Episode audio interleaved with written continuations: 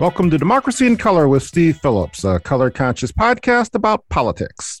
I'm your host, Steve Phillips, and I am thinking today of the word purgatory. And without getting too deep into theological definitions, the, the popular understanding of the word is a transitional place of cleansing and preparation to go on to a better place. And what made me think about it is I saw the phrase regarding a podcast which was talking about pandemic purgatory. I think we're definitely in an in between place with COVID. It's certainly not over by a long shot, but there's some level of trying to find normalcy and not just be in total lockdown. And I think we're also in political purgatory right? They were out from a Trump presidency and Republican Congress, and uh, worst of what that uh, represented. But we're by no means out of the woods. The fight is still going on, both with the right wing around who are trying to suppress and you know foster fascism in the country, and also internally, even on the progressive side, a lot of debate around strategy and direction, how close or not close to be to people of color. There's a whole flurry of articles uh, recently about this concept of popularism, which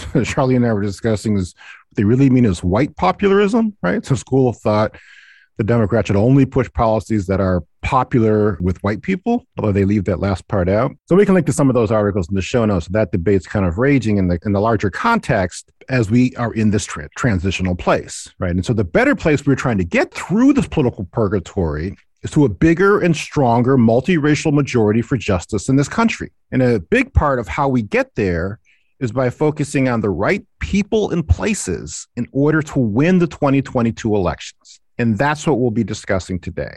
And so for that conversation, I'm joined by our esteemed data doctor, Dr. Julie Martinez Ortega. Hi, Julie. How are you? Hi, I'm great. It's good to be here with y'all. And I am also joined, of course, by my co host, Charlene Chang. And Charlene, you and your family have uh, unfortunately experienced directly that this pandemic is not a, is not over, and that your husband and daughter have actually tested positive for COVID. How are you, and how are you and your family holding up? Hi, Steve. We're overall doing fine, and I feel super thankful for it. Thanks for asking.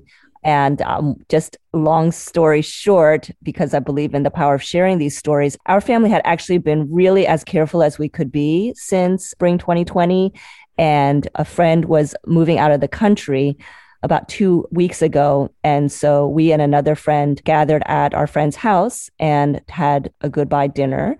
All the adults were vaccinated. And the only one who wasn't was my child because she's too young to get vaccinated now. And so we were inside having dinner with masks off. And we felt pretty confident because everybody was vaccinated that it would be okay it wasn't something we had done. We had done that only maybe one other time over the past year, being with people that way. And the next day, the friend who hosted it, she didn't feel well. She got tested. It came back positive. And then the next day, my husband tested positive. And then a week later, my daughter did. Luckily, all their symptoms for everybody are mild. Thankfully, they are all, you know, the adults are vaccinated and it made it so that they are as protected as can be. But just big takeaway, the the breakthrough cases are happening.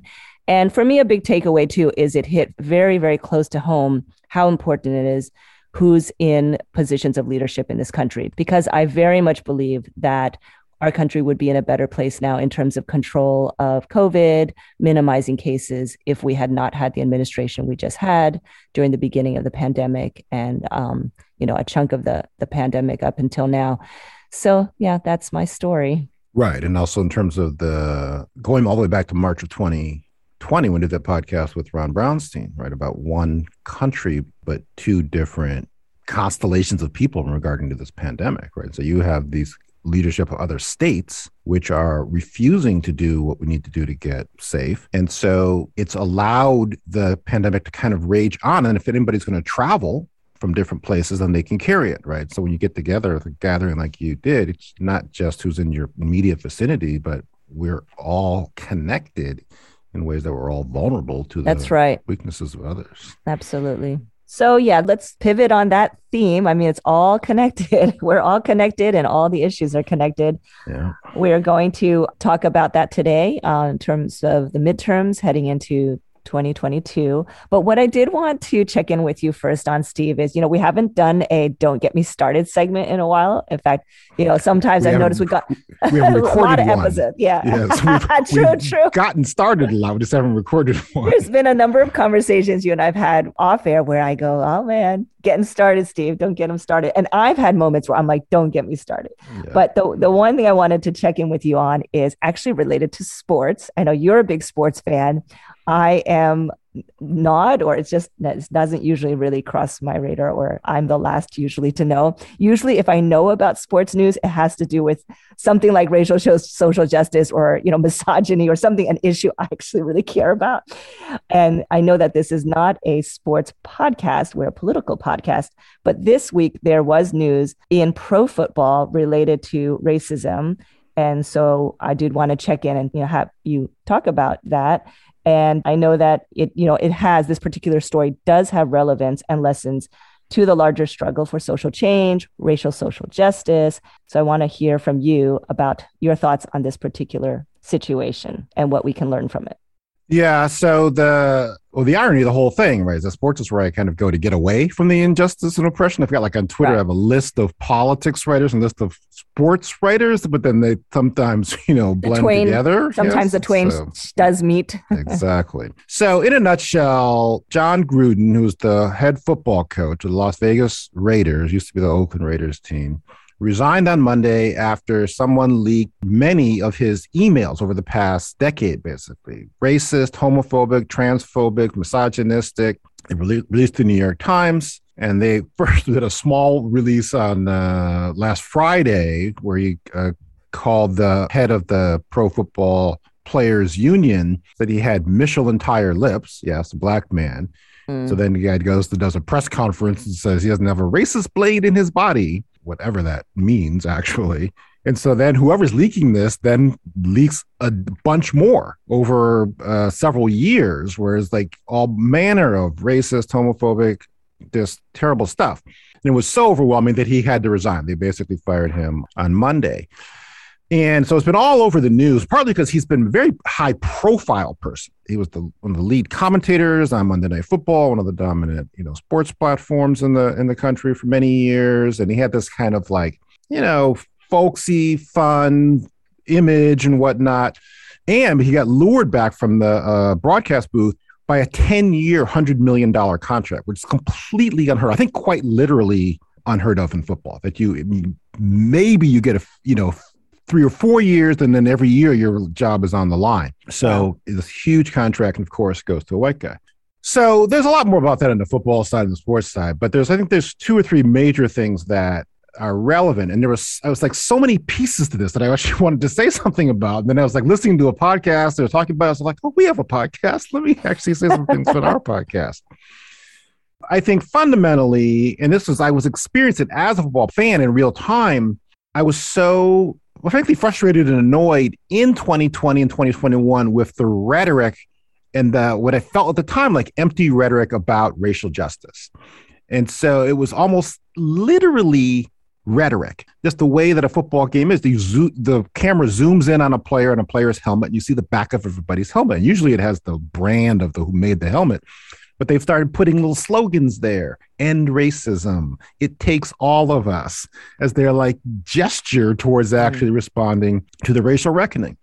The the the football field says end racism. It takes all of us etc so this is the gesture and the response and the rhetoric and at the same time which was particularly maddening so you had all of that after the uh, george floyd's murder and then the next season, when positions came open to hire head coaches to put people in positions of power, seven openings occurred in a league with only 32 teams. And only one black person was hired. And that was the last person who was actually hired. And so all of these young, white, relatively inexperienced people get all these opportunities. So, well, what happens with taking all of us and ending racism, right? So, so you take all of that was maddening at the it, as it was happening and then this comes out about like well here is who is like has the greatest most powerful contract is this coach and so it's just such a lesson around the difference between words and symbolism on the one hand and actually action and putting people in positions of power. So that I think is one of the central lessons of this that I think a lot of us were experiencing. We even talked about some of the podcasts in real time as the whole racial reckoning, the George Floyd piece was happening. You had Walmart talking about Black Lives Matter. It's all like it's fine to say things, but what are you doing in terms of changing the power relationships? And so you have that whole piece. And then the other thing is that this does really rip away the facade around how people act when no one is watching. Well, to say nothing of like the level of um, hubris that even if you get to think in this way and be this, to put it in emails year after year after years, like you're so you feel so uh, you know you're never going to be held to account. And just the version around this is what is driving me crazy is people are saying like, well, it was 10 years ago and that was a different time. It's like, what are you talking about? It was 10 years ago. Barack Obama was president. It's not like it's the 50s or the 1800s or something. But you keep up people saying that. It's just driving me nuts. But it does show. So these emails were going to the president of the now called Washington football team, then called Washington Redskins, that have had to change their name because of racism. And there's a whole thing going on about uh, racism and sexism at that organization. But it shows how they interact with one another. And it's it kind of brings to mind the um, those of a certain age. I think we could probably find this skit. There was a Saturday Night Live skit when uh, Eddie Murphy was on, on Saturday Night Live back in the day, where he dresses up in whiteface and then he goes around and discovers how when it's just white people people act very differently. He gets on the bus and the bus driver he gets ready to pay. Bus driver's like what are you doing? It's free. Just go ahead. Right? He goes to another place and it's like the little party room and it's just white people. And so they have this whole other reality. And so this kind of like validates that that was not actually so far off the mark. So those are just some of my takeaways around what's going on in case you you know people may be reading about it. But it really does seemed to me a very graspable human interest manifestation of what happened and needs to happen and didn't happen in terms of the post George Floyd racial reckoning. So we're in a kind of purgatory in the sports world as well, and uh, far, far from where we need to be. I will take that all in. It does interest me to learn about that world, the sports world, and yeah, just the ongoing struggles for change inside that culture and inside, inside that field as it is also needed in you know across society. So yeah, there, they're, there they're just a, part of our society. Yeah bomani jones is african american sports commentator. He was talking about this. He's like i'm telling all my black women lgbtq friends send your resumes to the Las Vegas Raiders because they are hiring right now. Right. Yeah. Now's the time. All right. That's all really great context. We're going to pivot now to today's conversation about next year's midterms. So, Steve, believe it or not, and I know you and I have talked about this, that we cannot believe it's, you know, closing in on the end, of the latter part of the year. Yep. It's almost November, which means we're nearly a year out from election day 2022. And today we're going to be talking about some of the key elections we'll be focusing on over the next several months heading into midterms and that we would like everybody else to focus on. Back in July, our staff writer Fola Onifade wrote a great blog piece for our Democracy in Color blog about four key Senate races we're watching. Everyone should go on our website and check out that article. Today, we're going to be providing an update on those races, and we'll be lifting up some important gubernatorial races and state races coming up in battleground states that we're excited about and that we want to get the word out about. So, for some general background on the national level, there are 36 states that will be holding gubernatorial elections in 2022, and 34 states will be electing U.S. senators. Julie. Hi, Julie. Hey there. Hi. I wanted to have you kick us off. Can you frame up what Democrats will be facing next year overall? Sure. So let's focus on the US Senate, right? Which, as folks remember, has currently a 50 50 balance of power, right? And so the Senate is of real concern, and the ability to hold it or not is going to say a lot about how the other races end up falling out in the next cycle. So, as you said, there are 34 states that have Senate races up in 2022. So, 20 of those seats are held by Republicans, and 14 are held by Democrats. Among those Republican held seats, five of them are in play and possible seats that we could take over, and four of the Democratic seats are at risk. So, similarly, over in the House, you know, we are in a close balance of power as well. But the House seats are still, so many of them are in flux given redistricting and how that's going to play out in the various states and the narrow Democratic margins. So today we're really going to just focus on a lot of these Senate races. And, you know, as we learn more about what the new district lines look like, we'll be able to say more in the coming weeks and uh, months about the House seats and how those will likely be looking. Thanks, Julie.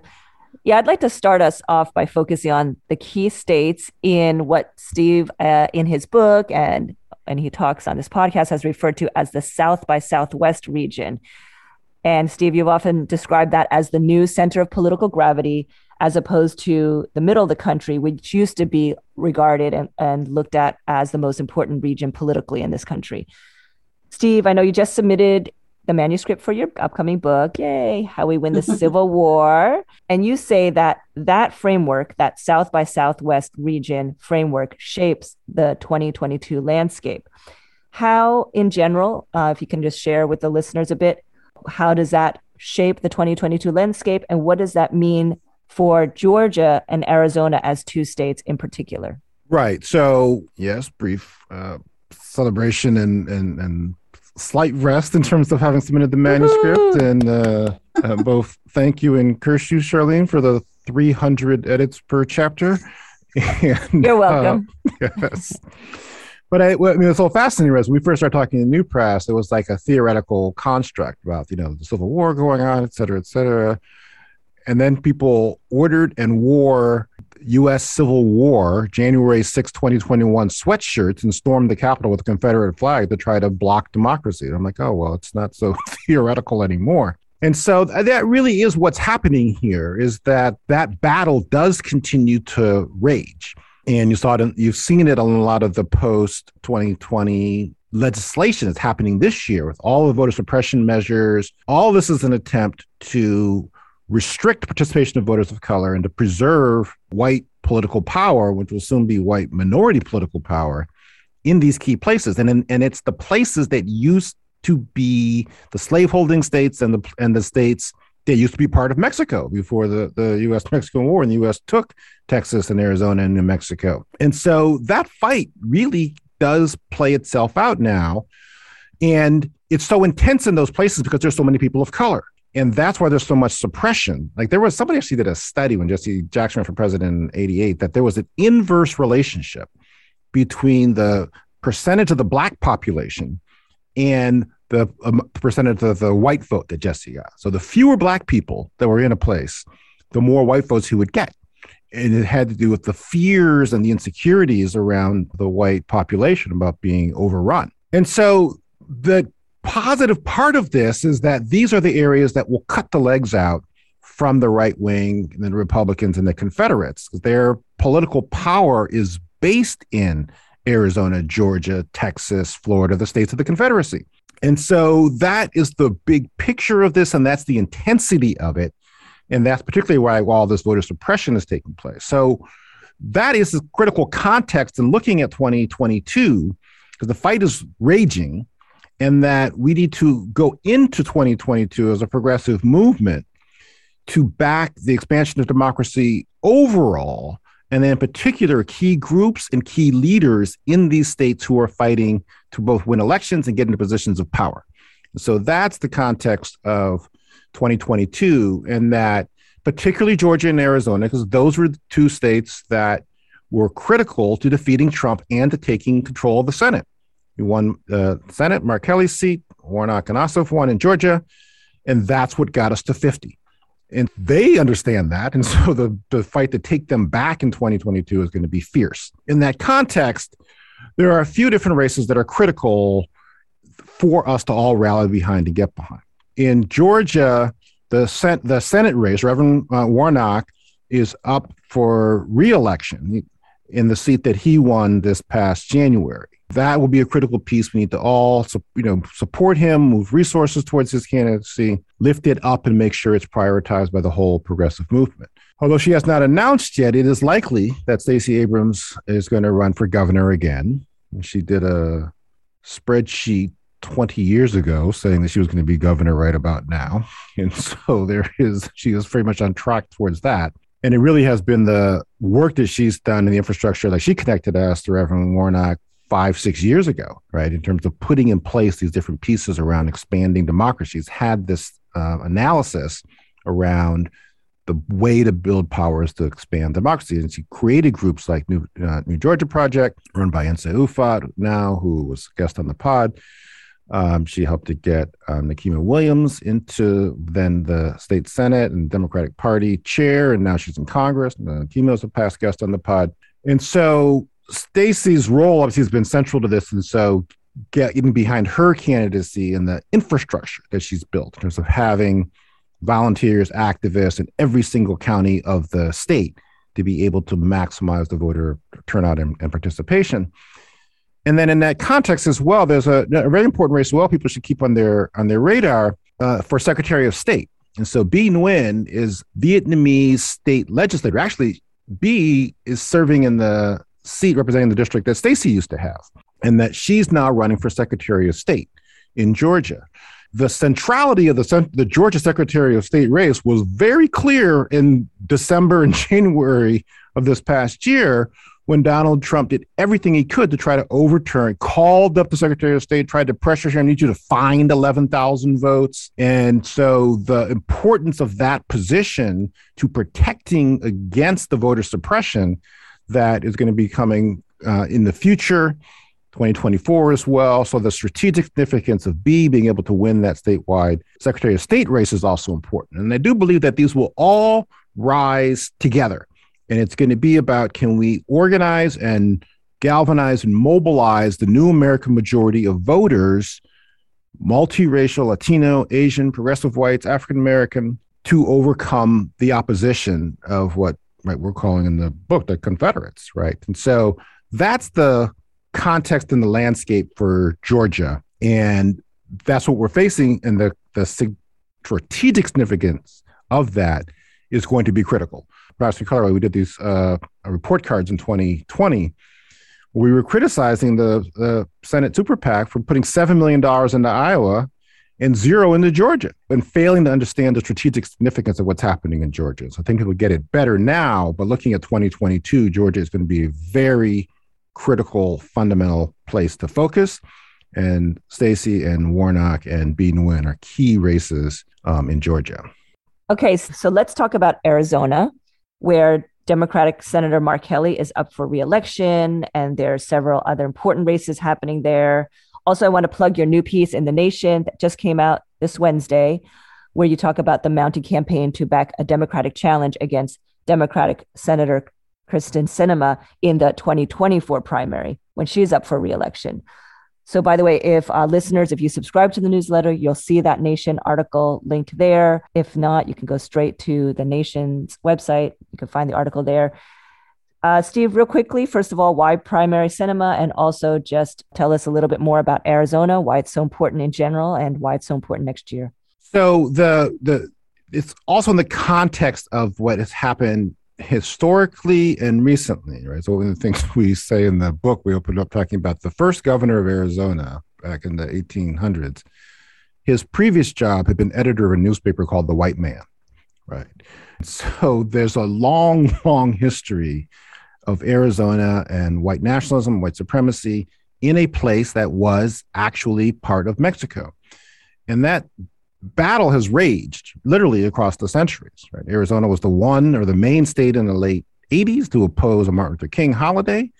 The then governor said that you people don't need a holiday, you need jobs, and tie this together, right? So when the, the football league boycotted going to uh, Arizona for the Super Bowl, then they relented. And as we say, they, they turned out that they uh, liked football more than their racism, at least in that context so, but that whole battle was played itself out, and it really culminated in a lot of ways in 2010 when they had this show your papers law, SB 1070, which was really designed to crack down on immigration, allow the police to basically go up to any person of color and ask them, do they have, you know, correct documentation to be in this country? And it was a huge movement, particularly for uh, immigrants, particularly for Latinos. And it wound up passing, but the fight against it, I mean, there was a vigil on the state legislative steps for like 100 days. And so all of these young people, 18, 19, 20 years old, became activists and became galvanized in that struggle and then went on to lead organizations and build a civic engagement movement in that state that has transformed the state right so Montse Arredondo runs one arizona tomas robles and alex gomez runs uh, lucha which has been a pivotal civic engagement group within arizona they have done this work that has registered hundreds of thousands of people of color over the past decade, particularly Latinos, also Native Americans as well. It's one of the largest concentrations of Native Americans in the country. And it's that work that resulted in, well, for one, the election of Sinema, and then the election of Biden in 2020. So, in terms of Sinema, she has refused to even meet with that coalition of groups since she got elected. She started out as an activist who was opposed and a very strong ally around immigration with the immigration groups, and then has been very non supportive and obstructionist to the very movement that propelled her to power. So she needs to go on that level alone. And I break down further in the in the piece that she has this misunderstanding around the, her white support. And so we really explain that it really was a drop in Republican white support. Not that she has some like magical powers with attracting moderate whites, which she seems to believe. And that's why she carries on this way. So that's in terms of the Sinema piece.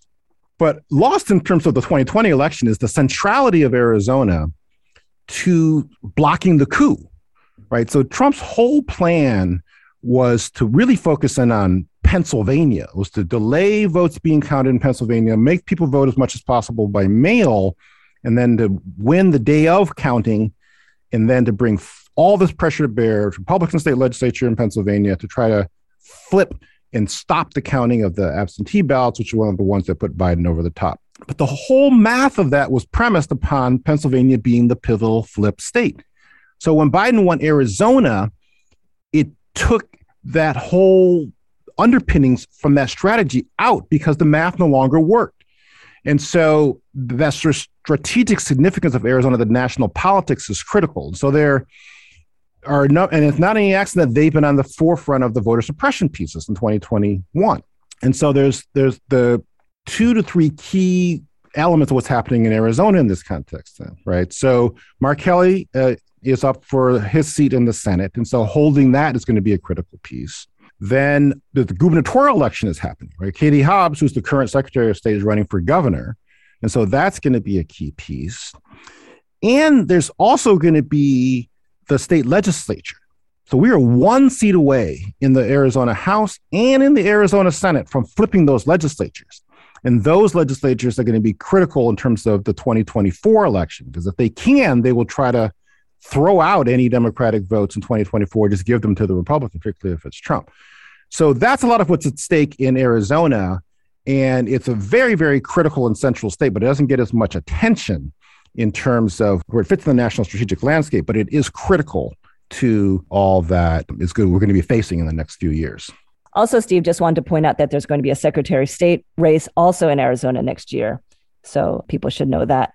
Julie, I find the demographic data about Arizona really fascinating. And I just wanted to ask from your point of view, what do you think are some of the top line data points that people should know about Arizona if they don't already know? Yeah, there are some surprising numbers, I think, that aren't sort of common wisdom for folks. The latest census numbers really look great for Democrats. Um, you know, that trend has been going on for some time now, and the 2020 numbers definitely reinforced it. So there are now over 2 million Latinos in Arizona, and that is about a third of the total population, right? So it's obviously become more and more of a critical voting bloc over time. And also, most people don't realize that the native and indigenous communities there make up over 5% of the total population. And that's actually a larger population than the state's African and Asian American populations. And we've been seeing, you know, more and more resources going to these people of color voters over the past 10 years or so. But, you know, we definitely need to see that uh, level of investment continuing if this population is going to start to vote at the same rates that the white population has has voted at in recent years. Steve, I wanted to also ask you about Texas. Right. So Texas is the other key pillar of what's going on here in terms of this ongoing civil war and where we're actually fighting to transform places that used to be the pillars of the right wing and the Confederacy in this country.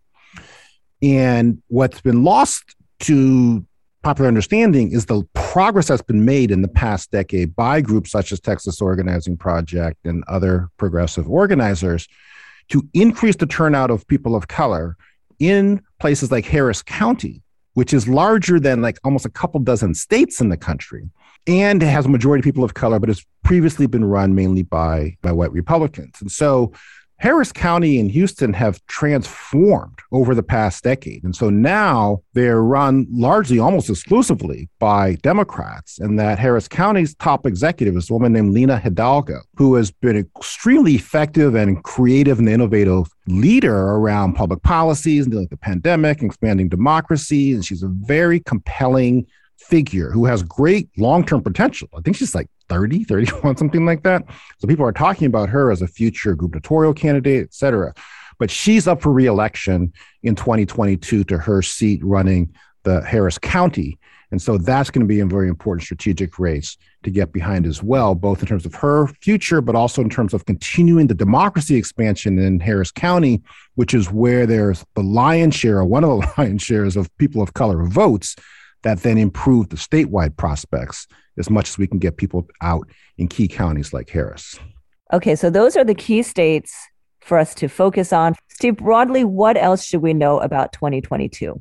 So we, we, we talked up front about how there's this struggle going on within the Democratic Party around strategy and direction, and that people still don't believe that the new American majority of massive mobilization of people of color with the meaningful minority of of progressive whites is the way to go about winning. That's what we did in Georgia. That's we've done in Arizona. But people still don't get that. They still feel like we should be trying to chase and change the minds of the a lot of the more conservative white voters. But this election not only offers an opportunity to prove the theory of the case, but our best chance of winning, just as our best chance of winning in 2022 was be getting behind Reverend Warnock and not the white candidate in Iowa, because the population didn't exist. We didn't have the numbers in the same uh, promising fashion we have there are three races in particular in 2022 where the new American majority, along with the right and inspiring candidate, offer us the best chance to flip those seats. And so those three are in Florida. Val Demings is running for Senate against Marco Rubio, and that we keep coming agonizingly close in uh, uh, you know Andrew Gillum lost by you know thirty thousand votes. Rick Scott in that same year, twenty eighteen, lost the Senate seat by ten thousand votes out of like many millions who were cast. And so continued mobilization in a place like Florida will get us there. And having a compelling, strong candidate, Val Demings, African American woman, former uh, police department chief, member of Congress now, she's running for Senate. So that's a key race where, as her bio can be inspiring to bring out the kind of voters that we need, along with the ongoing organizing um, by groups such as Florida New Majority. So Val Demings in Florida, that's Senate race. Also over in North Carolina, Supreme Court Justice Cheri Beasley is running.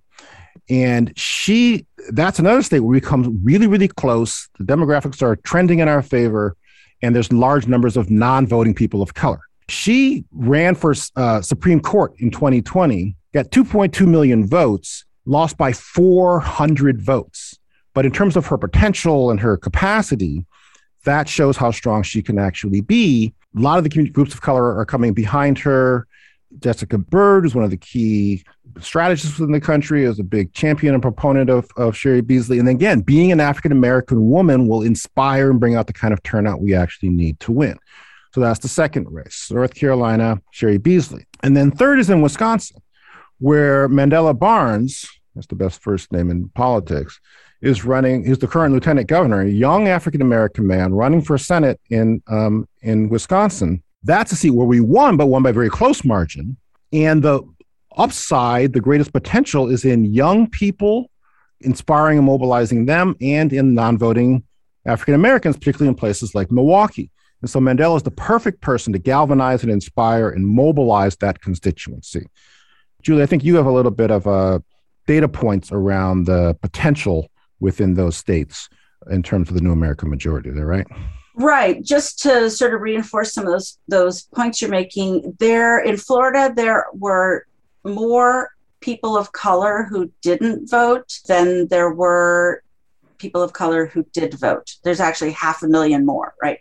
And so you could easily expand outreach efforts, mobilization efforts into that people of color population and pull out a whole lot more votes, more than that 32,000 votes that um, that we lost by in the last election. If you look at North Carolina, that one we lost by 74,000, give or take a few votes. There are over a million people of color who were eligible but didn't vote in the last midterm election, right? In uh, North Carolina, we have about as many people of color voting who are eligible as we have not voting who are eligible. So, again, a lot of room to expand efforts in that population. And if you look over in Wisconsin, which we won, but just by 20,000 votes, since that election, 74,000 more young people have turned 18 in the state, right? Who are just sitting there waiting to be brought into the fold, engaged, and um, you know registered and turned out to vote. So clearly, there's also a lot of room to increase turnout in places like Milwaukee, right, where we have re- really high concentrations of people of color voters in the state. So we're at the end of our show, but before we close out, Steve, I wanted to just quickly have you weigh in on the prevailing narrative that the party, which is currently occupying the White House, in that case, right now it's the Democrats, always perform worse in the midterms than the opposing party. And that in this case, Democrats, therefore, are on track to keep that tradition going. Wanted to get your thoughts. What do you think of that? Is it a fact? And if so, how do Democrats break this so called midterm curse? Yeah, it's not, it's not accurate. I mean, it's like people with these data points, or they'll be like, going back to 1850s, we've seen such and such. Well, we were in slavery back then. So your data points are, are, are, are, are lacking, right, in that regard. Jonathan Capehart did a really good piece. See if we can find the link to it and put it up. It's all about turnout. The reason that that happens is because the party in power, their supporters tend to feel complacent. It's like, okay, well, we got the White House. We're fine. We don't need to come out. And so the other side tends to turn out in greater numbers. And so that's the urgent warning call we have. We have to respond and rally and be engaged and turn out in large numbers. And so Jonathan did a his uh, on his t- television show on MSNBC a few weeks ago a whole piece about this. If we turn out, we have the numbers. We can actually pick up seats. And as we talked about today, there's a, some key places where we have a very good chance of picking up seats. So by no means does this past uh, framing have to be how things play themselves out. So yeah, there it is. I just want to let listeners know. I know we're a year out from next year's election day, but it's never too early to start thinking about it and getting your friends and family to just start paying attention to what's happening for next year's midterms and get out the vote. All righty. So a lot happening. Thank you, Julie. Thank you, Charlene. It's all the time we have for today. Thank you for listening to Democracy in Color with Steve Phillips. Please help us get the word out about this podcast by subscribing wherever you get your podcasts, sharing with your friends, tweeting at Democracy Color and at Steve P. Tweets, and finding us at Democracy in Color on Facebook or subscribing to our newsletter at democracyincolor.com. Thank you to everyone who took our survey and shared their thoughts on the podcast and our newsletter. We've really been pouring over that feedback, really enjoyed it. If you didn't get a chance to participate and would still like to share your feedback, leave us a rating and comment on iTunes. This helps other listeners find the podcast. And as we learn from the survey results, it lifts our team's spirit. This podcast is Democracy in Color production, produced by Olivia Parker, with support from Charlene Chang, Fola Onifade, and April Elkier. Recorded virtually with the assistance of the podcast studio, San Francisco. Until next time, we're going to make it out of this purgatory, folks. Keep the faith.